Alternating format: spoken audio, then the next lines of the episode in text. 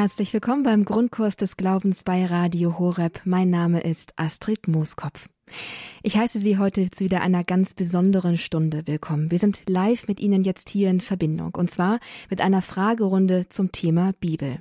Professor Marius Reiser ist unser Gast, unser Experte in Sachen Bibelfragen, und Sie dürfen heute anrufen und Ihre Frage an ihn richten rund um das Thema Bibel. Vielleicht ist eine Frage aufgekommen im Zusammenhang Ihres Bibelkreises. Vielleicht haben Sie eine Passage bei der persönlichen Bibellektüre nicht verstanden oder gar in der Kirche bei der Verlesung der Lesungen und des Evangeliums.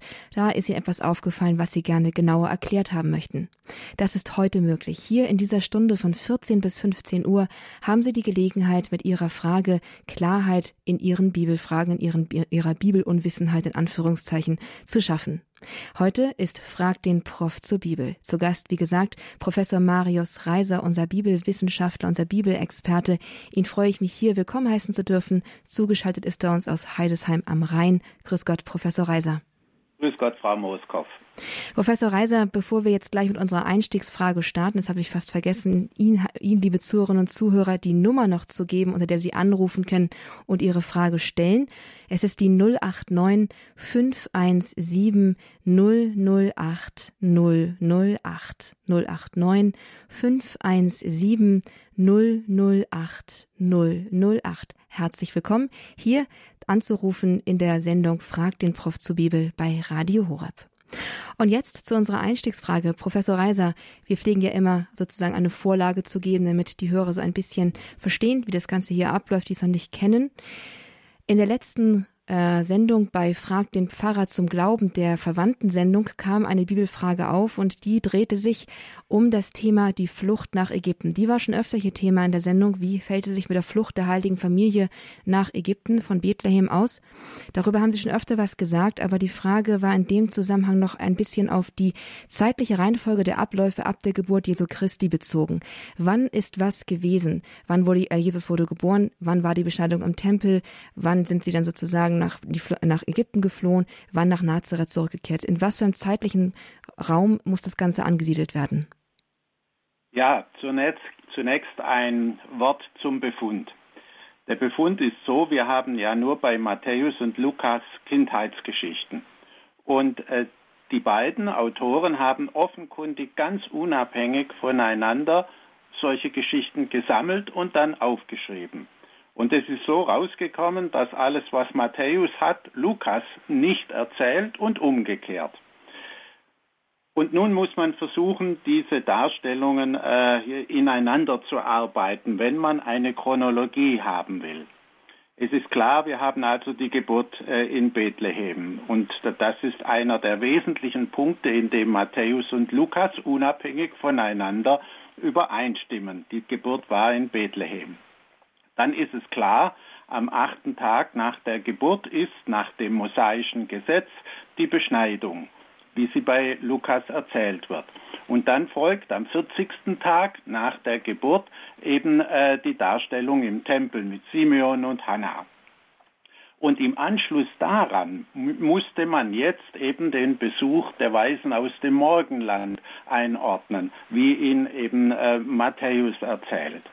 Und kurz nach diesem Besuch muss ja die Flucht nach Ägypten gewesen sein.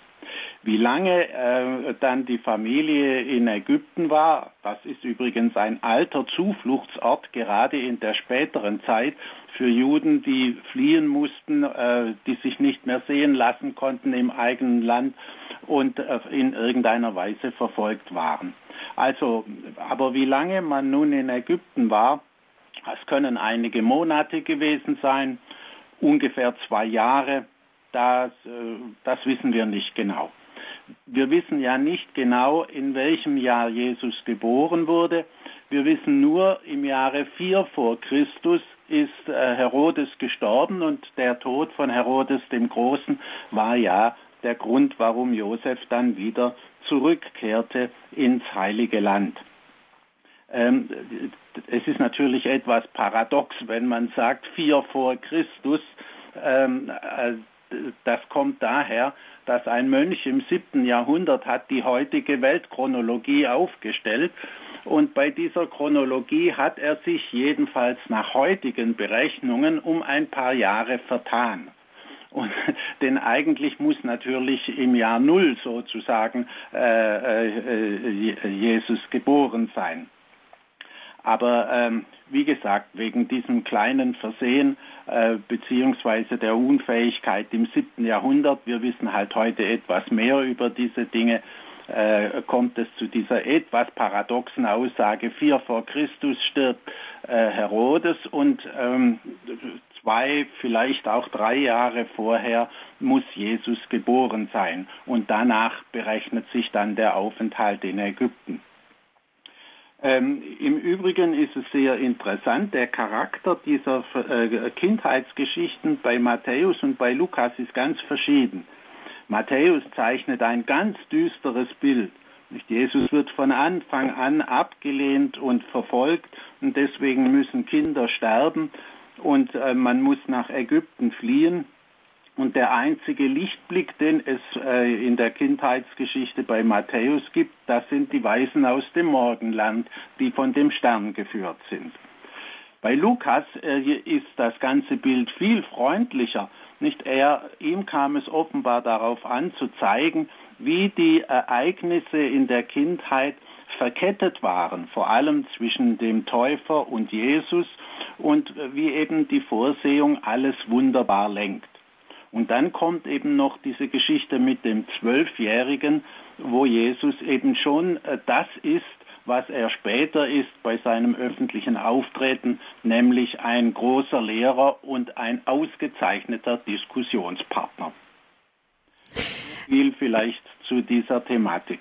Ja, vielen Dank dafür. Das ist ein umfassender Einblick, ein Überblick ja geradezu.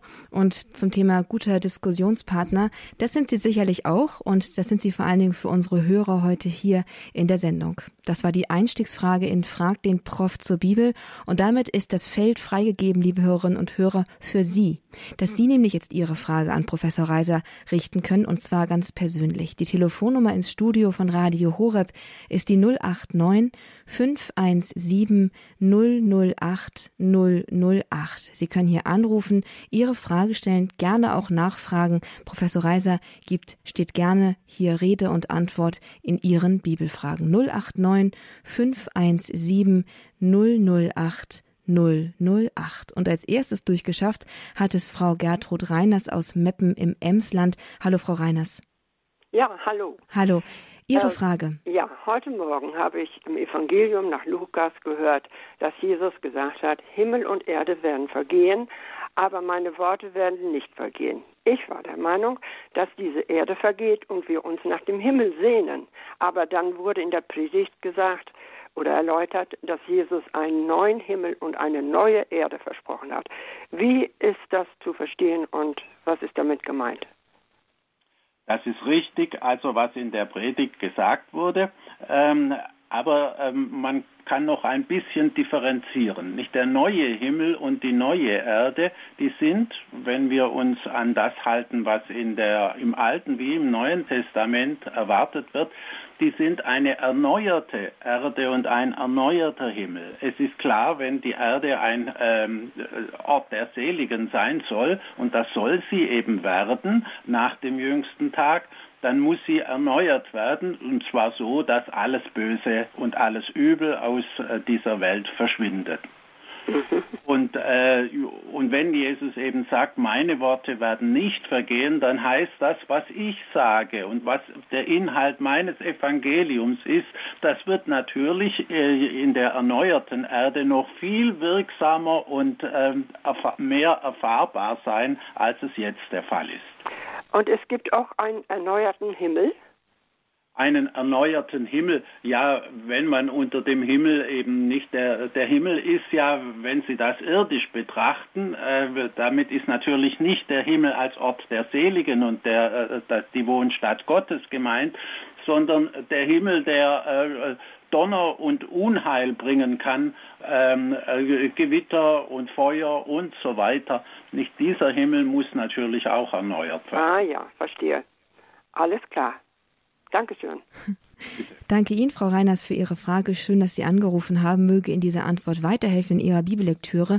Und das wünsche ich auch allen anderen Hörern, die heute hier anrufen und ins Gespräch kommen mit Professor Marius Reiser über die Bibel. Ihre Frage macht hier heute Programm und ich lade Sie ganz herzlich ein, zum Telefonhörer zu greifen und hier mitzumachen, einzusteigen ins große Bibelgespräch im Grundkurs des Glaubens bei Radio Horeb.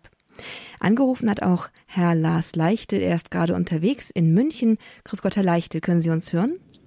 Ja, ich kann Sie sehr gut hören. Hallo Frau Mooskopf, hallo Herr Professor Reiser. Ich habe eine Frage zu einem Gleichnis, und zwar müsste das in Lukas 16,19 stehen. Es geht um den armen Lazarus und den reichen Schächer. Im Grunde sind in dem Gleichnis nur zwei Personen drin, ja, der reiche Schächer, der sein Geld ausgibt, und der arme Lazarus, der nur arm ist und zum Schluss sterben beide. Der Lazarus kommt natürlich im Himmel und der reiche Schächer in die Hölle. Jetzt frage ich mich da zwei Fragen. Was hat denn der Arme getan, dass er in den Himmel kommt, außer arm zu sein und krank zu sein? Was hat der Reiche falsch gemacht? Der hat wahrscheinlich nur sein Geld ausgegeben, hat ja niemanden betrogen, und der kommt direkt in die Hölle. Und da ist meine zweite Frage gleich: Wo ist denn da das Fegefeuer, wenigstens die Chance einer Läuterung? Ja, also es wird ja in dem Gleichnis erzählt, dass der Lazarus vor dem Portal zum schönen Schloss des Reichen liegt. Und offenbar geht der Reiche jeden Tag an dem Armen vorbei, ohne ihm etwas zu geben. Der Arme interessiert ihn nicht. Und nur die Hunde, die sind barmherzig und lecken ihn. Nicht, sie lecken seine Wunden, so wie die Hunde das bei sich selber machen. Sie lecken ihre Wunden, damit es besser wird. Und das tun die Hunde auch an dem Armen. Man sollte also nicht sagen, die Hunde würden das Leiden des Armen auch noch erhöhen. So ist das nicht gemeint. Jedenfalls hat schon der alte Hieronymus gesagt, die Hunde waren liebe und brave und gute Hunde in diesem Gleichnis. So. Das ist also der Fehler des Reichen. Und wenn Sie das Lukas-Evangelium lesen, dann ist ja gerade erstens die freiwillige Armut und zweitens, dass der Reiche nur in den Himmel kommen kann, indem er etwas für die Armen tut.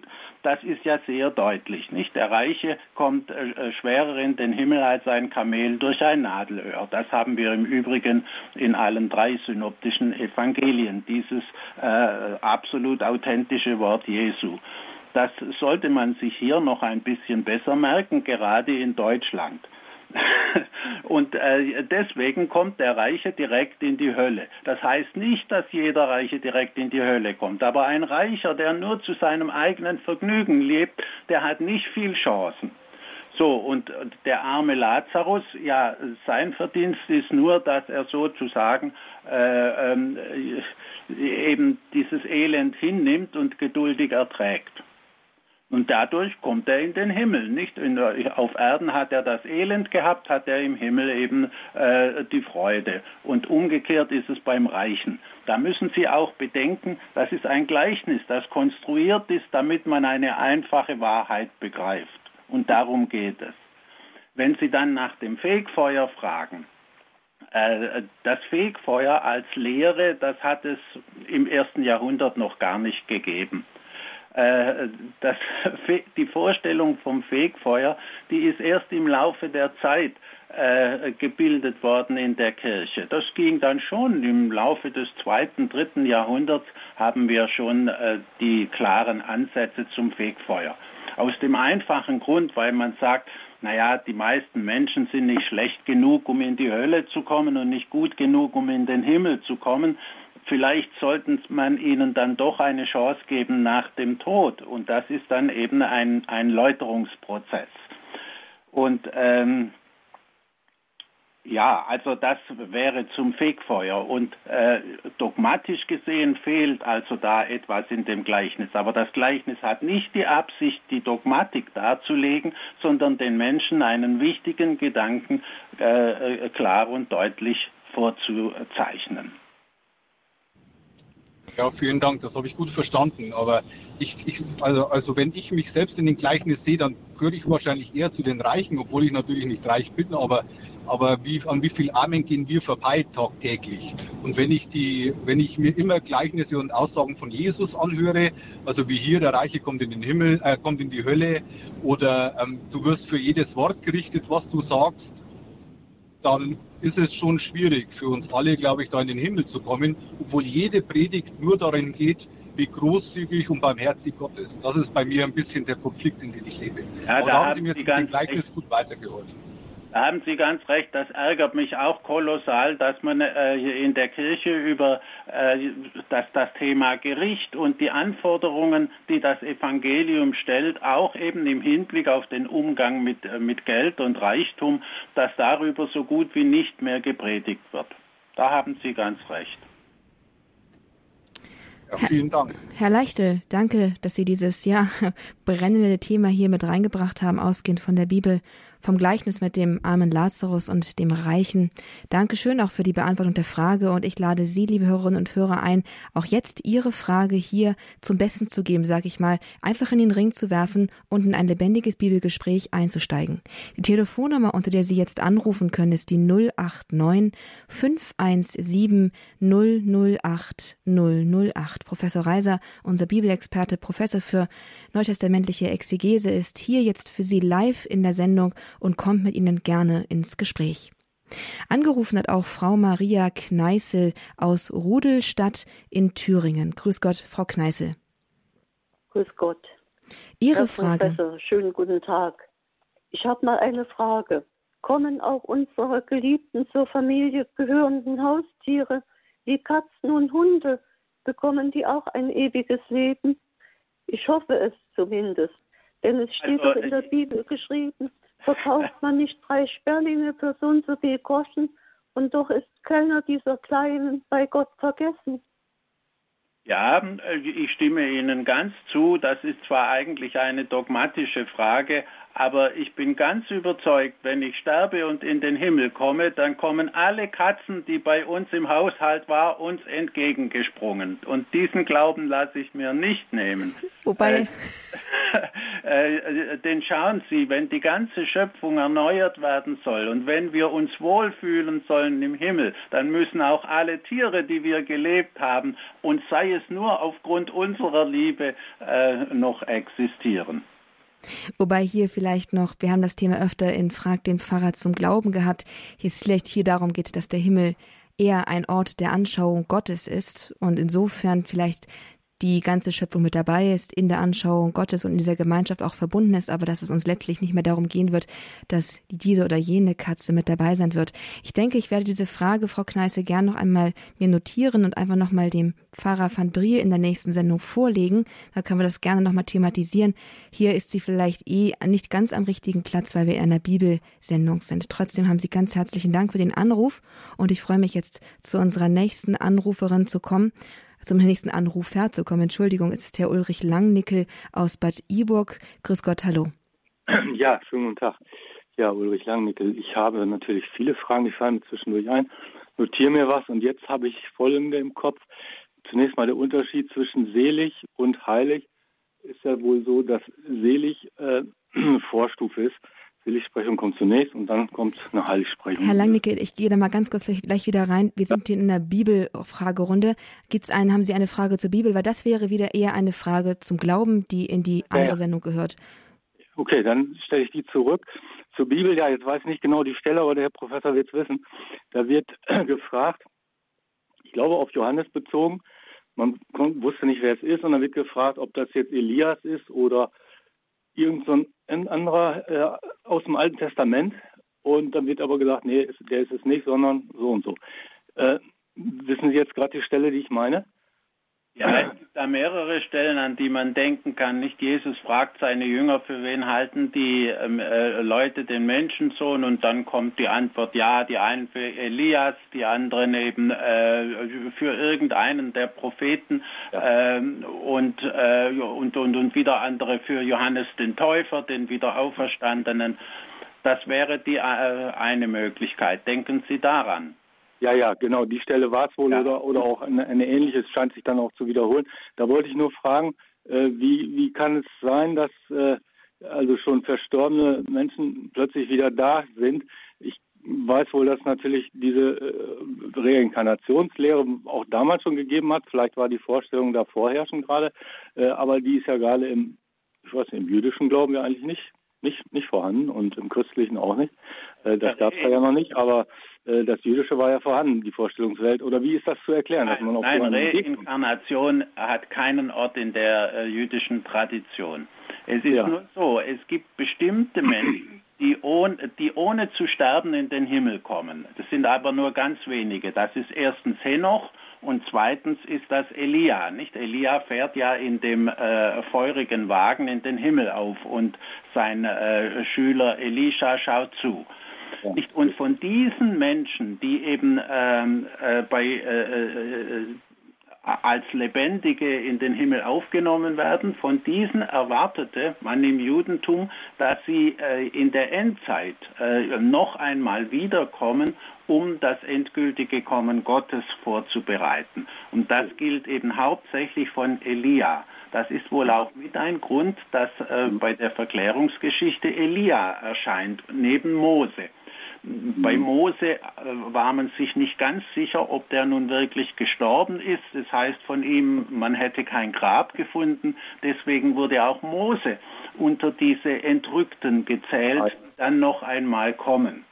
Und so ist das zu erklären. Das sind also nur diese ganz besonderen und bestimmten Menschen. Das hat mit Reinkarnation nichts zu tun. Das klärt das auch nur bei Johannes. Wie wird das da erklärt? Weil der ist ja dann tatsächlich gestorben, enthauptet worden. Der wurde auch der wird doch auch mit in die Reihe gestellt, ne? Nein. Also Johannes der Täufer. Bei Johannes der Täufer, der ist ja seinerseits war Johannes der Täufer, war ja überzeugt, der wiederkommende Elia zu sein. Und deswegen hat man dann im Volk gesagt, naja, der muss ja noch einmal aufstehen, der muss noch einmal wiederkommen. Aber beachten Sie, das sind nun so volkstümliche Redeweisen, nicht? Also wer ist der Menschen so? Naja, er hat etwas mit dem Täufer zu tun und vielleicht sind die beiden ja identisch. Das sind solche Gerüchte. Aha, ach so, weil die wiederkommen können, weil die mit aufgenommen wurden, mit Leib und Seele in den Himmel. Okay, das hatte ich überhaupt nicht im Hintergrund, das klärt dann die Frage auf. Tatsächlich, die anderen Dinge, die ich noch zu fragen hätte, sind dann eher für die andere Sendung gedacht, die Frau Mooskopf. Ja, genau. Und ich freue mich, Sie dann da begrüßen zu dürfen, Herr Langnickel. Dann rufen Sie gerne wieder an. Das ist dann, das wir überlegen, ich glaube, dass wir am 16. Dezember ist dann Pfarrer van Briel wieder da. Wenn ich dann zu Hause bin, mache ich das unbedingt. Dankeschön. Perfekt. Danke. Wiederhören. Danke für diese Frage und ja, auch eine Ermunterung für alle, die jetzt anrufen möchten, vielleicht eine Frage haben, kurz zu prüfen, ob es eine Bibelfrage ist, damit wir hier wirklich dann auch themenspezifisch bleiben. Alles andere dann, ich glaube, am 16. Dezember die nächste Sendung mit Pfarrer Peter van Briel finden Sie bei uns im Programm auf horeb.org in der Programmübersicht. Einfach mal vorbeischauen zur Sicherheit. Genau, hier im Grundkurs des Glaubens bei Radio Horeb Live-Stunde mit Professor Marius Reiser. Ihre Frage zur Bibel ist hier am richtigen Platz und Sie rufen hier auch schon fleißig an. Trotzdem noch einmal die Telefonnummer für alle, denen eine Frage auf dem Herzen, auf den Lippen brennt, unter der 089 517 008 008 können Sie hier bei Radio Horeb anrufen und mit Professor Marius Reiser ins Gespräch kommen. Meine Güte. Genau, ich freue mich jetzt hier, Herrn Diakon Leo Bernhard aus Welden bei Augsburg begrüßen zu dürfen. Hallo, Herr Diakon Bernhard.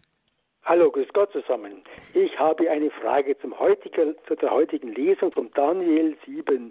Da geht der Daniel in seiner Vision, die er hat, die vier Himmelsrichtungen werden hier aufgezeigt und vier große Tiere werden erwähnt. Und meine Frage ist, was sind das für Symbole? Wie kann man diese Tiere vergleichen oder was haben die für symbolische Deutung? Also das ist eine ziemlich klare Angelegenheit.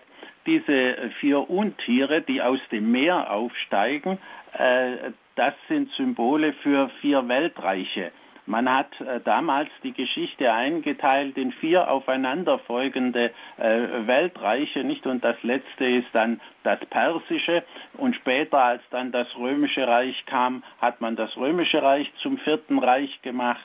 Und diese 4 Weltreiche, die haben aber alle Israel unterdrückt und ins Exil geführt und so weiter. Und diese 4 Weltreiche werden also gerichtet, nicht? Zuerst sieht er ja diese 4 Tiere und dann kommt das große Gericht und dann und dieses große Gericht mit den Büchern verurteilt diese Weltreiche und dann kommt vom Himmel her der Menschensohn. Und das ist eben jetzt kein Tier, sondern eine menschliche Gestalt. Und es ist, wenn Sie das weiterlesen, nach Vers 14 noch, dann sehen Sie, dieser Menschensohn repräsentiert das Volk der Heiligen des Höchsten, das heißt aller, die gottgefällig gelebt haben und eben das heilige Volk Israel. Und er erhält dann, und damit natürlich auch das ganze Volk Israel, die Herrschaft. Nun hat man eben später diesen Menschensohn nicht einfach als ein Bild für die Gemeinschaft der Heiligen gesehen, sondern als eine Einzelfigur. Und Jesus hat sich selber ja immer Menschensohn genannt. Und damit hat er mit Sicherheit an diesen Menschensohn von Daniel 7 gedacht. Und ihm wird dann die Herrschaft und die Macht und das Reich und alles übergeben. Und so hat man das dann gedeutet in der gesamten christlichen Tradition auf Jesus. Nicht, dass eben dieser Menschensohn Jesus ist. Und ich könnte noch ein Wort dazu sagen, dass Menschensohn bei Jesus auch noch eine andere Bedeutung hat. Menschensohn ist sozusagen schillernd. Wir haben ja auch etwa beim Propheten Ezechiel und auch an einzelnen Psalmstellen, nicht, wo es dann heißt, was ist der Mensch, dass du seiner gedenkst des Menschensohn, dass du dich seiner annimmst. Und da sieht man, da bedeutet Menschensohn ganz einfach ein einzelner, normaler Mensch. Ja? Und ich bin der Meinung, aber das ist jetzt nicht Konsens aller Exegeten, dass Jesus diese Selbstbezeichnung Menschensohn gewählt hat, weil sie sowohl das sagen kann, ich als einfacher, normaler Mensch, als auch ich als der einst kommen wird vom Himmel und dann alle Macht und Herrlichkeit übertragen bekommt. Und weil das sozusagen dieses Schillernde, das hat Jesus selbst nicht aufgelöst, erst dann deutlich gemacht, was er meint vor dem Hohen Rat, bei dem Gericht vor dem Hohen Rat, dem Verhör. Nicht, da sagt er dann, ich bin der Messias und ihr werdet den Menschensohn kommen sehen mit den Wolken des Himmels. Nicht? Und diese Sache mit den Wolken des Himmels ist dann eindeutig eine Anspielung auf die Stelle in Daniel 7. Wunderbar. Vielen herzlichen Dank. Bitte. Und jetzt kommen wir zu unserer nächsten Hörerin hier in Frag' den Prof. zur Bibel, zu Hildegard Kerstiens aus dem Münsterland. Sie wartet schon eine ganze Weile. Grüß Gott, Frau Kerstiens, Ihre Frage an Professor Reiser. Hallo, schönen guten Tag zusammen. Ich habe eine Frage zur Lesung aus dem 1. Korintherbrief, die haben wir am vergangenen Sonntag gehört. 1. Korinther 15 ist ja die Stelle zur Auferweckung Christi. Ja. Und da hieß es in dem letzten Vers, 1. Korinther 15, Vers 28, wenn ihm dann alles unterworfen ist, wird auch er, der Sohn, sich dem unterwerfen, der ihm alles unterworfen hat, damit Gott alles in allem sei. Ja. Also was ich verstehe ist, dass Jesus der Sieger ist über den Tod, dass er den Tod überwindet und sich den Tod unterwirft. Aber meine Frage ist, was bedeutet es, der Sohn wird sich Gott unterwerfen? Der Sohn ist ja auch schon Gott. Diese 2 Naturen in Jesus sind ja schon lange am Konzil, ich glaube von Chalcedon, festgelegt worden. Wenn wir sagen, Jesus ist wahrer Gott und wahrer Mensch, wieso muss Jesus sich dem Vater unterwerfen? Das ist meine Frage. Ja, in der Tat ist das eine der Stellen gewesen, auf die sich dann die Heretiker später berufen haben, um zu sagen, ja, der Vater ist größer als der Sohn. Der Sohn musste sich ja dem Vater noch unterwerfen. Aber wenn Sie jetzt die Stelle genau lesen, dann sehen Sie, so einfach ist die Sache nicht. Paulus formuliert so: Jesus unterwirft sich Gott, der ihm alles unterworfen hat. Alles, wohlgemerkt, alles. Und das läuft ja, wenn man es genau nimmt, doch wieder auf eine Gleichstellung hinaus. Aber darauf kam es, glaube ich, dem Paulus nicht an, hier eine christologisch einwandfreie Frage zu beantworten, sondern ihm ging es einfach darum,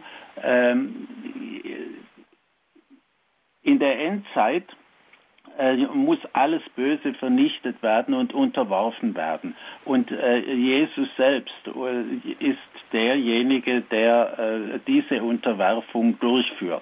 Und da spielt dann auch das Kreuz und sein Kreuzestod eine Rolle, nicht? Und dann wird der Tod vernichtet. Und aber dass Gott derjenige ist, der alles in allem und sein muss, das war auch klar. Also muss sich auch von der Logik her Jesus Gott unterwerfen. Aber natürlich ist das keine Unterwerfung, wie das in menschlichen Verhältnissen ist. Übrigens noch ein Wort, das ärgert mich immer. Die Übersetzungen schreiben alle durchaus richtig, nicht, damit Gott alles in allem sei. Aber man kann genauso gut übersetzen, denn das ist das Neutrum oder Maskulinum, dieses in allem. Man könnte genauso übersetzen, damit Gott alles in allen sei. Dann kriegt der Satz eine etwas andere Bedeutung. Nicht, das heißt, in uns sollte ja eigentlich Gott alles ausmachen. Er sollte alles bestimmen, was wir tun und denken und sagen und so weiter. Also und ganz am Ende muss es so sein, dass in allen lebenden Wesen Gott alles ist und alles bestimmt und alles tut. Und selbstverständlich, das ist ja schon der Fall bei Christus. Nicht, bei Christus ist Gott alles. Er ist alles in ihm. Und wenn Sie diese Dinge, also wenn Sie erstens das so übersetzen, der alte Origenes war der Meinung, das sei wohl der hauptsächliche Sinn. Gott ist alles in allen, vor allem eben in allen lebenden Wesen, in allen Menschen. Dann ist auch, finde ich, die christologische Frage ziemlich geklärt, und zwar so, dass man Paulus nicht mit einer unvollkommenen Christologie da belasten muss. Im Übrigen haben wir ja bei Paulus noch ganz andere Aussagen zur Christologie. Denken Sie an den Philipper-Hymnus, wo keiner sagen wird, das ist aber subordinatianisch oder wie man das früher genannt hat. Ja, sondern das ist alles eine ganz korrekte und gute Christologie. Wunderbar, das habe ich gut verstanden und das werde ich mir notieren. Gott ist alles in allen. Das nehme ich mit für heute. Vielen Dank, Herr Professor. Bitte. Wiederhören, Frau Kerstiens aus dem Münsterland. Hier im Frag' den Prof. zur Bibel war sie zu Gast und hat ihre Frage an Professor Reiser gestellt, ihre persönliche Frage zur Bibel. Auch Sie, die Sie jetzt noch am Radio sitzen und noch nicht sich getraut haben, zum Hörer zu greifen, auch Sie sind ganz herzlich eingeladen, Ihre Frage zur Bibel hier loszuwerden und ins Gespräch zu bringen. Die Telefonnummer ist die 089 517 008 008. Professor Marius Reiser steht Ihnen hier Rede und Antwort zu Ihrer Frage zur Bibel und Sie können gerne auch nachfragen, wenn Sie etwas nicht verstanden haben sollten oder noch einmal nachhaken möchten. 089 517 008 008. Und angerufen hat auch aus Berlin Herr Gerd Spielmann. Grüß Gott, Herr Spielmann. Ja, guten Tag. Guten Tag. Ich habe mal eine Frage an den Herrn Professor Reiser. Die Geschichte von dem goldenen Kalb ist ja ganz bekannt und hat man unzählige Male gehört. Und jetzt kam mir ein Gedanke, wie ich hörte und gelesen habe, dass man Gold ja, um das zu schmelzen, über 1000 Grad braucht. Und da war meine Frage, wie kann der Aaron eine Hitze von über 1000 Grad erreichen, um das Gold zu schmelzen? Also da bin ich natürlich jetzt nicht informiert, wie hoch die Hitze sein muss, aber wir haben Gold und geschmolzenes Gold aus viel, viel früherer Zeit, als das zur Zeit des Mose gewesen ist. Also das hat man schon hingekriegt mit entsprechenden Öfen, die man da gebaut hat und mit Materialien, die große Hitze bilden. Nicht also, das ist jetzt wirklich offenbar in der Antike auch schon, ich würde sagen, 6.000, 7.000 vor Christus hat man das schon hingekriegt.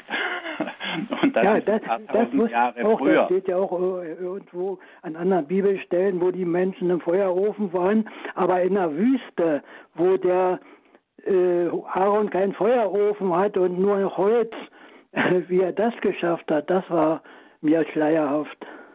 Naja, bei Wüste dürfen Sie natürlich nicht an eine Sandwüste denken, sondern an eine Steppe. Und da gibt es durchaus Gesträuch und Holz. Und im Übrigen sind das praktische Probleme, die wir an die biblischen Erzählungen nicht so stellen dürfen. Nicht die Hauptsache. Aber dass man Gold hatte und dass man die Götter, die man verehren wollte, eben mit Gold behängt hat und Perlen und so weiter, um sie möglichst wertvoll zu machen und dann zu ihnen betete, das war nun in der ganzen heidnischen Antike üblich. Und darum geht es einfach nicht, dass so ein Tier behängt mit lauter Goldstücken, das muss ja gar nicht aus geschmolzenem Gold sein, dieses goldene Kalb, sondern das war eben behängt mit lauter Goldringen und Goldsachen, die Leute dabei hatten. Das war alles. Und also das Problem mit dem Schmelzen und so weiter, das ist also künstlich herangetragen an die Geschichte. Mhm. Naja, dann bin ich erst mal ein bisschen wieder weiter aufgeklärt. Dann danke ich Ihnen für die Auskunft. Ja, bitte. Auf Wiederhören. Wiederhören. Da muss ich jetzt aber doch nochmal nachfragen, Herr Professor. Also wenn in der Bibel steht, er schmolz ein Kalb, es mag nun so künstlich herangetragen sein, wie es sein mag, aber wenn es nicht geschmolzen worden ist, warum sollte dann der Autor geschrieben haben, schmelzen? Ich habe natürlich jetzt nicht die genaue Stelle es heißt, er schmolz das Gold zusammen und er goss ihnen ein Kalb oder er warf es irgendwie, es ist auf jeden Fall schmelzen und gießen ist auf jeden Fall im Wortlaut enthalten. Ja gut, wenn das im Wortlaut ist, aber dann würde ich eben so antworten, wie ich gesagt habe. Mhm. Grundsätzlich war das kein Problem in der Antike, ganz offenkundig, nicht Gold zu schmelzen. Mhm. Okay, danke schön. Als nächstes hier beim Frag den Prof zur Bibel ist Frau Anna Oeller aus Freiberg am Neckar hier in der Sendung zu Gast. Hallo Frau Oeller, auch Sie haben eine Frage. Hallo, grüß Gott zusammen. Grüß Gott. Ja. Es heißt ja an einer Stelle, dass Jona 3 Tage im Bauch des Fisches zugebracht hat. Kann das ein Hörfehler sein, dass es vielleicht heißen soll, im Bauch des Schiffes statt Fisches?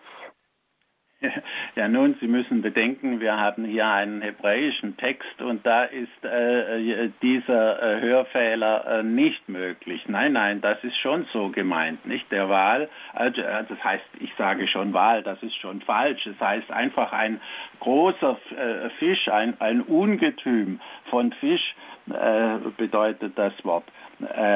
Und in diesem Ungetüm lebt und überlebt Jona 3 Tage.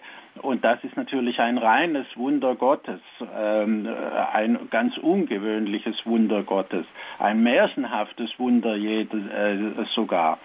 Und darauf kommt es an, nicht? Und dieses Symbol ist ja dann später auch auf Jesus angewendet worden, nicht wie Jona 3 Tage und 3 Nächte heißt es da auch noch ausdrücklich, im Bauch des Fisches war, so wird der Menschensohn im Schoß der Erde sein, 3 Tage und 3 Nächte. Faktisch waren es ja gar nicht 3 Nächte. Aber sehen Sie, da redet man einfach, indem man auf eine Stelle zitiert und da kommt es nicht darauf an, sondern es kommt nur auf die Zahl 3 und dass man eigentlich tot sein müsste im Fall von Jona und überlebt hat. Und das wird dann angewendet auf Jesus. Mhm. Ja, das ist, kann man sich schlecht vorstellen. Und dass jemand so lange überlebt ohne Sauerstoff, ohne, ja, das ist schon ein großes Wunder, muss man sagen. Und, es ist ein reines, großes Wunder Gottes. Wer das nicht als solches nehmen kann, der soll ruhig sagen, das ist ein Märchen. Aber jetzt muss man fragen, ja, was will denn das Märchen damit sagen? Und dann kommen wir doch wieder auf das Richtige heraus. Ja, vielen Dank für Ihre Antwort. Und in seiner Art dann eben auch alle retten kann, die er retten will. Außerdem, der Jona musste ja noch nach Ninive. Und deswegen musste ihn Gott überleben lassen. Ja, vielen Dank für Ihre Antwort. Frau Oeller, danke, dass Sie hier das Gleichnis des Jona mit hineinbringen. Das ist ein ganz spannendes Gleichnis, weil es halt eben gerade diese interessante Parallele zu den 3 Tagen Jesu im Grab gibt. Inwiefern wurde denn dieses Gleichnis von Jona tatsächlich 1:1 auf Jesus übertragen? Ist Jona selbst auch ein Jesus oder geht es wirklich nur um die 3 Tage in der Parallele? Es geht nur um die 3 Tage in der Parallele. Nicht von den 3 Tagen her, die Jesus im Grab verbracht hat, nicht. Und das ist eben diese Rechnung nach antiker Weise. Da wird immer der erste und der letzte Tag mitgerechnet, nicht? Also nehmen wir es jetzt nicht. Karfreitag ist der erste Tag, Karsamstag ist der zweite Tag und Ostersonntag ist der dritte Tag. Und dann und so rechnet man in der Antike. Auch in der heidnischen Antike hat man so gerechnet, in der Bibel immer wieder, das ist ganz deutlich. Und nur von diesen 3 Tagen her und der Parallele, nicht Jona 3 Tage im Bauch des Fisches, Jesus 3 Tage im Bauch der Erde, nicht, das ist eigentlich alles. Da wird so ein Bezug hergestellt. Und wissen Sie, das Herstellen von Bezügen, besonders von Bezügen auf biblische Geschichten, das ist so wesentlich.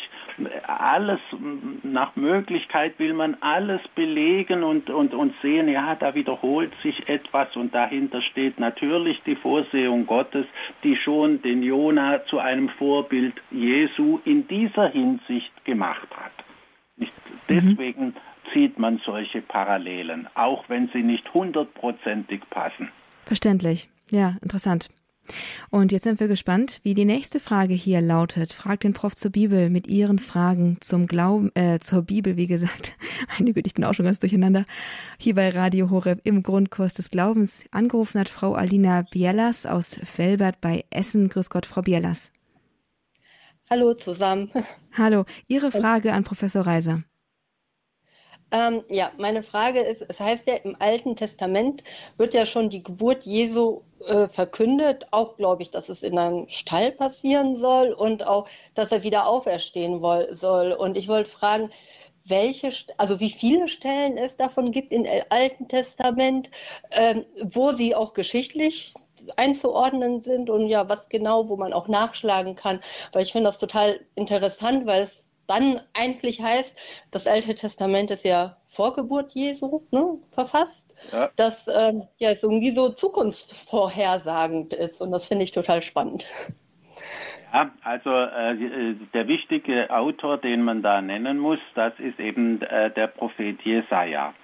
Und für die Geburt Jesu aus der Jungfrau haben wir Jesaja 7,14 vor allem. Und dann haben wir für den Tod und die Auferstehung, dafür haben wir Jesaja 53, nicht? Im 53. Kapitel bei Jesaja, da wird eben der Gottesknecht geschildert, der verachtet wird und der getötet wird und als unschuldiges Lamm, wie ein Lamm zum Schlachten geführt, das ist die Formulierung, nicht, er stirbt, und dann heißt es dort ausdrücklich, er stirbt für die Sünden des Volkes, für unsere Sünden ist er gestorben. Das heißt, nach dem Tod dieses Gottesknechtes entdeckt man, dass er unschuldig war und dass wir die eigentlich Schuldigen sind, für die er als Unschuldiger gelitten hat. Und da eine solche Einzelperson eben erst mit Jesus aufgetreten ist, hat man in der christlichen Tradition eben diesen Gottesknecht immer gedeutet auf Jesus. Und nun wird in diesem Kapitel 53 bei Jesaja auch noch in einer ganz merkwürdigen Weise vorhergesagt, dieser Gottesknecht werde wieder aufleben, weiterleben und sogar noch Nachkommen haben. Diese Nachkommen sind dann in christlicher Sicht natürlich die Christen, nicht? Christus und die Christen sind damit vorhergesagt. Und dieses Weiterleben, das impliziert eben die Auferstehung. Nicht? Und insofern haben wir, wenn wir also Jesaja 7 und Jesaja 53 zusammennehmen, haben wir schon einen Großteil der Geschichte Jesu. Und im Übrigen galt Jesaja, weil es eben noch viele andere Stellen gibt, die man sehr gut und sehr genau auf die Geschichte Jesu beziehen kann. Deswegen gilt Jesaja schon den Kirchenvätern als Evangelist. Sie sagen also, er ist eher ein Evangelist als ein Prophet. Er ist ein Prophet und ein Evangelist. Wenn man also einen 5. Evangelisten haben will, dann ist das Jesaja nach der katholischen Tradition. Und nun, Jesaja hat natürlich Jahrhunderte vor Christus gelebt, aber man kann sich das auch ein bisschen rationalistisch so erklären. Er hat natürlich nicht sozusagen jetzt in den Stall von Bethlehem geschaut und dann gesehen, was passiert und es dann eben im 7. Kapitel andeutungsweise mit dem Immanuel geschildert. So muss man sich das nicht vorstellen, sondern der Prophet hat gesehen, uns fehlt eine Persönlichkeit, ein Erlöser, eine Gestalt, die alles das gut machen könnte, was hier übel ist und was offenbar als geschichtliches Übel immer wiederkehrt, und hat dann diese Gestalt geformt in seinem Sinn. Und dann kam erstens heraus nicht diese wunderbare Geburt aus einer Jungfrau, und das heißt eben, der fehlerlos auf die Welt kommt. Und zweitens, es ist ganz klar, wenn so jemand auftritt, dann wird er abgelehnt werden, es wird ihm übel mitgespielt werden, aber Gott wird ihn retten. Eine solche Gestalt hat eben der Prophet Jesaja als eine große Hoffnung gezeichnet. Und dann trat unerwarteterweise diese Gestalt tatsächlich auf. So erkläre ich mir die Dinge und lege sie mir. Ich glaube, Mose selbst hat gesagt, wie es schon die alte Schrift gesagt hat, dass ich zu euch komme. Natürlich, auch Jesus bezieht sich auf die Heilige Schrift. Und denken Sie an die Geschichte mit den Emmaus-Jüngern, nicht, wo Jesus sagt, ja, ihr habt ja überhaupt nichts begriffen, ihr zwei. Habt ihr nicht gelesen, dass eben der Menschensohn leiden muss und so weiter. Nicht? Also es ist klar, dass auch beim letzten Abendmahl ist es ganz deutlich, wenn er von dem Kelch spricht und dem Blut vergossen für viele, das ist eine Anspielung auf Jesaja 53, sonst kann man das gar nicht verstehen. Mhm. Genau, und da mich haben immer die Stellen interessiert, welche genau sind es und wie viele sind es. Aber das mit dem Stall sagt er nirgends. Also da haben Sie sich falsch erinnert. Aber die Geburt nicht aus einer Jungfrau, Immanuel, das ist Jesaja 7, und das unschuldige Leiden für viele, das ist eben Jesaja 53. Dann haben sie auch, wir werden jetzt im Advent und an Weihnachten, vor allem in der Heiligen Nacht, kommt noch Jesaja 9 dran. Schauen Sie mal, Jesaja 9, die ersten 6-7 Verse. Und da heißt es nicht, ein Kind ist uns geboren, ein Sohn ist uns geschenkt, und er wird genannt starker Gott, Friedensfürst und so weiter. das ist natürlich dieses Kind, das in Jesaja 7 angekündigt wird. Und diese Texte hängen zusammen, nicht? Und da haben Sie eine weitere Schilderung, eben, die eben von keiner geschichtlichen Gestalt passend, die auf keine geschichtliche Gestalt bezogen werden kann, so dass sie passt als auf Jesus von Nazareth. Von ihm gilt das alles, jedenfalls nach unserem Glauben. Okay, dann bedanke ich mich. Dann werde ich auch noch da gerne nachlesen. Danke. Also Jesaja 7, 53 und 9, das sind die Stellen, wo man nachlesen kann, um die Voraussage des Messias oder die Vorausschau des Messias bei Jesaja dann zu finden. Danke für diese wichtige Frage, die uns gewisserweise auch schon fast ein bisschen auf den Advent einstimmt. Danke, Frau Bielas, dass Sie hier angerufen haben. Danke dafür. Und jetzt freue ich mich auf Frau Bayer aus Greding. Da ruft sie an aus dem Bistum Eichstätt. Grüß Gott. Ja, grüß Gott, Herr Professor. Und zwar, neulich habe ich mit meinem Sohn eine Diskussion um die Bibelstelle, wenn das Weizenkorn nicht in die Erde fällt und stirbt, bleibt es allein. Wenn es aber stirbt, bringt es viele Frucht. Und da meinte mein Sohn, ein gestorbenes Weizenkorn kann keine Frucht bringen. Was sagen Sie dazu? Das ist ja ein Bildwort, nicht? Und es ist klar, worauf sich dieses Wort bezieht. Es bezieht sich auf den Tod Jesu.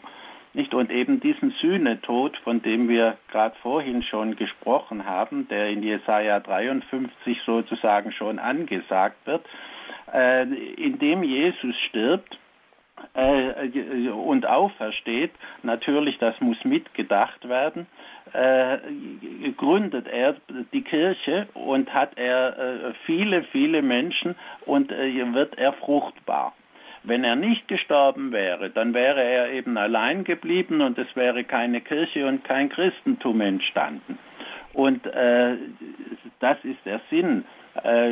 Sie dürfen da nicht nur auf die botanischen Sachen achten, aber selbst botanisch gesehen ist es ja so, nicht, das Weizenkorn, aus dem kommt dann die Ähre hervor, eventuell auch zwei Ähren oder gar drei Ähren durch Bestockung und dann pro Ähre haben wir ungefähr 30 Körner, nicht, und so wird eben, und am Ende ist dieses Weizenkorn dann weg. Ja, das ist tot in gewisser Weise. Ja. Insofern stimmt das auch botanisch. Mhm. Ach so. Ja. Ja, weil er hat halt gemeint, ein gestorbenes Weizen, scheinbar wenn der Keim gestorben ist, kann es keine Frucht bringen. Ja, aber das ist ganz einfach, nicht? Ein Weizenkorn kommt in die Erde und dann treibt es eine Ähre hervor. Oder wie gesagt, auch zwei oder drei Ähren hervor. Und dann ist aber das Korn anschließend fertig. Ja. Das Korn, aus dem kann nichts weiter werden. Und insofern ist es tot. Das ist nur eine Sache der Redeweise, um die es geht. Ja, ja, danke. Bitte. Und jetzt kommen wir vielleicht noch, wenn es noch ist, klappt es noch ganz knapp, dass wir jetzt mit unserer letzten Anruferin hier ins Gespräch kommen. Frau Schilling aus Schwarzach ruft an. Hallo Frau Schilling, Ihre Frage. Ja. Wir haben nicht mehr so viel Zeit. Genau. Also meine Frage bezieht sich auch auf ein Zitat aus der Bibel, das wir auch in dieser Woche im Gottesdienst gehört haben. Und doch wird euch kein Haar gekrümmt werden. Ich stolper da immer darüber, weil zuvor wurde ja gesagt, sogar eure Eltern und Geschwister, eure Verwandten und Freunde werden euch ausliefern und manche von euch wird man töten. Und ihr werdet meines Willen von allen gehasst werden. Und dann kommt dieses, und doch wird doch kein Haar gekrümmt. Also für mich ist immer diese Frage, wieso dieses Bild des Haares? Es geht doch hier um die Seele eigentlich, also so verstehe ich das. Die Seele bleibt unbeschadet, aber der Körper kann ja getötet werden. Also da ist meine Frage, wieso wird dieses Bild des Haares verwendet, was ja ein Teil des Leibes ist? So. Zunächst haben wir ja auch dieses Wort, nicht eure, all die Haare auf eurem Haupt sind gezählt. Und das ist einfach so eine Redewendung mit Haaren. Und damit ist gemeint, nicht kein Mensch kann die Haare zählen, die er auf seinem Kopf hat. Und die werden auch nicht gezählt, aber sie werden gezählt von Gott. Gott weiß ganz genau, wer wir sind, was wir tun, was mit uns geschieht. In seiner Vorsehung ist alles aufgehoben. Und wenn es dann heißt, und es wird euch kein Haar gekrümmt werden, dann kann das auch wenn die Verfolgung noch so hart ist, wenn ihr noch so schwer verleumdet und geschlagen werdet und getötet werden und ihr werdet immer ganz bleiben, zumindest wird Gott dafür sorgen, dass ihr bei der Auferstehung wieder ganz und vollständig seid. Natürlich mit einem verklärten Leib und nicht mehr mit Haaren, die man zählen muss. Ja, genau. Das war eben die Frage, dieses Haar, weil das man mit dem Leib verbindet und warum wird es da eben angewandt? Das war die Frage, aber ich habe schon verstanden, man muss das immer wieder in Beziehung setzen, auch zu anderen. Und Sie müssen ein bisschen aufpassen, nicht? Also ja. Das ist richtig, Leib und Seele muss man unterscheiden, aber wir dürfen nicht Leib und Seele auseinander dividieren und trennen. Ja? Also die Christen glauben an ein leibliches Weiterleben nach dem Tod, nicht als ein nur seelisches Weiterleben nach dem Tod. Daran hat schon der alte Platon geglaubt, aber wir glauben an einen wiederauferstehenden, verklärten Leib und das ist wesentlich. Gut, dann vielen Dank für die Antwort. Frau Schilling, auch Ihnen einen ganz herzlichen Dank. Sie haben sozusagen die Tür, das Licht ausgemacht sozusagen beinahe. Danke, dass Sie sich hier mit eingebracht haben und auch einen ganz herzlichen Dank an Sie alle, die Sie angerufen haben mit Ihren spannenden Fragen und diese Stunde hier von 14 bis 15 Uhr mit Frag den Prof. zur Bibel so lebendig gestaltet. Vielen, vielen Dank. Herr Professor Reiser, natürlich Ihnen nicht zuletzt auch einen ganz herzlichen Dank für Ihre Zeit, Ihre versierten Antworten und das lebendige Gespräch, das Sie ermöglicht haben. Dankeschön. Bitte, gern geschehen. Liebe Hörerinnen und Hörer, wenn Sie Interesse haben, diese Sendung ist wie gewohnt natürlich nachzuhören bei uns auf horeb.org. In Kürze werden wir sie für Sie hochladen und in der Rubrik Grundkurs des Glaubens in der Mediathek können Sie dann finden, zum Online-Nachhören oder herunterladen. Da sind nochmal alle Fragen und Antworten für Sie zum Nachhören und wir werden auch eine kleine Übersicht erstellen, damit Sie ungefähr wissen, in welcher Reihenfolge welche Frage ist. Ich verweise Sie auch auf vorangegangene Sendungen mit Professor Marius Reiser. Wir sind schon lange mit ihm unterwegs in der Bibel und Sie können gerne auch die früheren Sendungen einmal anhören. Es ist immer wieder spannend, die Fragen anderer Leute zu hören und dann die Antworten zu bekommen. Denn so manches Mal stellt sich heraus, hoppla, diese Frage habe ich ja irgendwie selbst gehabt. Damit wünsche ich Ihnen auf jeden Fall ganz viel Freude beim Stöbern bei uns im Podcast-Schatz sozusagen auf horeb.org, aber auch mit dem weiteren Programm hier bei Radio Horeb. Mein Name ist Astrid Mooskopf. Sie hören Radio Horeb, Leben mit Gott.